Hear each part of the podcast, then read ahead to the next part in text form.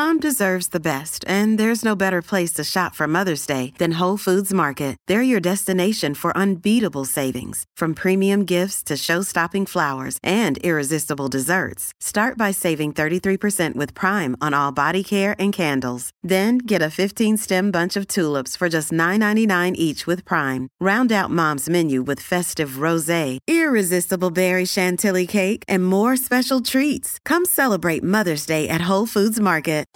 Good morning, Oregon. It's Thursday, February 16th. This is Andrew Theen with a news briefing from the Oregonian and Oregon Live.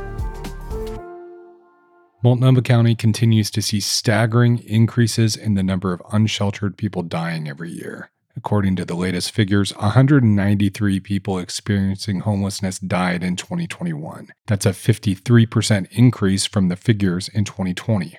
Preliminary figures show 2022 is also extremely deadly.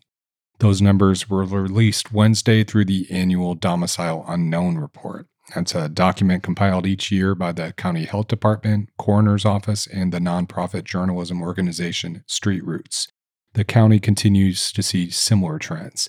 93 people, or nearly half, died from methamphetamine use in 2021. Fentanyl was also a primary or contributing factor in 32% of deaths, a dramatic increase from past years.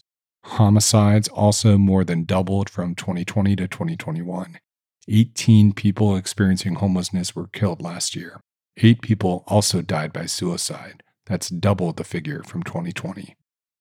Meanwhile, Portland's newest city commissioner, Rene Gonzalez, said this week that he would temporarily suspend a city program to distribute tents and tarps to people experiencing homelessness.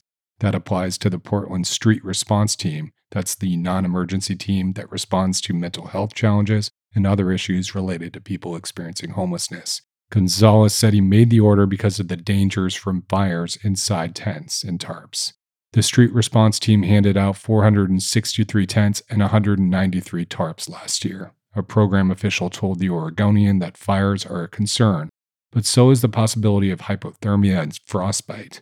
The street response team will keep handing out winter coats and blankets. Local nonprofits called the policy change from Gonzalez cruel and said it doesn't actually stop the cause of the fires. Gonzalez oversees the Portland Fire Bureau. The Bureau said it has responded 1,015 times in the past two years to tent related fires. Temperatures dropped into the high 20s on Tuesday night and are forecasted to be in the low 30s overnight through Friday. That's according to the National Weather Service. Oregon made national news this week on a key gun rights issue the Oregon Court of Appeals voided a controversial gun rights ordinance that claimed state and federal firearms regulations don't apply in Columbia County.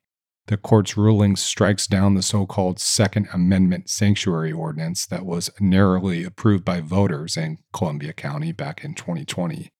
Gun safety advocates say it's the first such ruling at the appellate level nationwide. While it only applies inside Oregon, there are some 1,900 counties nationwide that have proclaimed themselves as gun sanctuaries. Oregon Attorney General Ellen Rosenblum said she's hopeful the ruling will put the other more than a dozen Oregon counties that passed some sort of pro Second Amendment ordinance on notice. Columbia County voters first passed a citizens' initiative back in 2018 banning the use of county money to enforce rules restricting assault weapons bans, and ammunition capacity, among other limits. Two of Portland's most famous foodies are opening a third restaurant. Peter Cho and Sung Young Park, the couple behind Portland's Han Oak and Toki, are opening a new restaurant in the Central East Side. The pair plan a Korean wood fired barbecue restaurant. The kicker, it will be in the building that once housed Renata, the fine Italian restaurant. Renata was the Oregonian's Restaurant of the Year back in 2015. Cho and Park's Han Oak won that same award back in 2017. Cho and Park are also teaming up with Nick Arnerich, the co founder of Renata. Arnerich is the new director of operations for Han Oak, Toki, and the yet to be named Korean barbecue spot.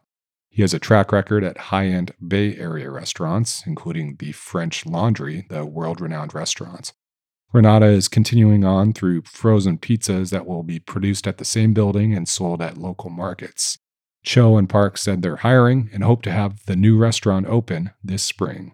For more stories about Portland and Oregon's food scene, go to hereisoregon.com. Thanks for listening. You can support our local journalism by subscribing to Oregon Live. Go to oregonlive.com slash pod support.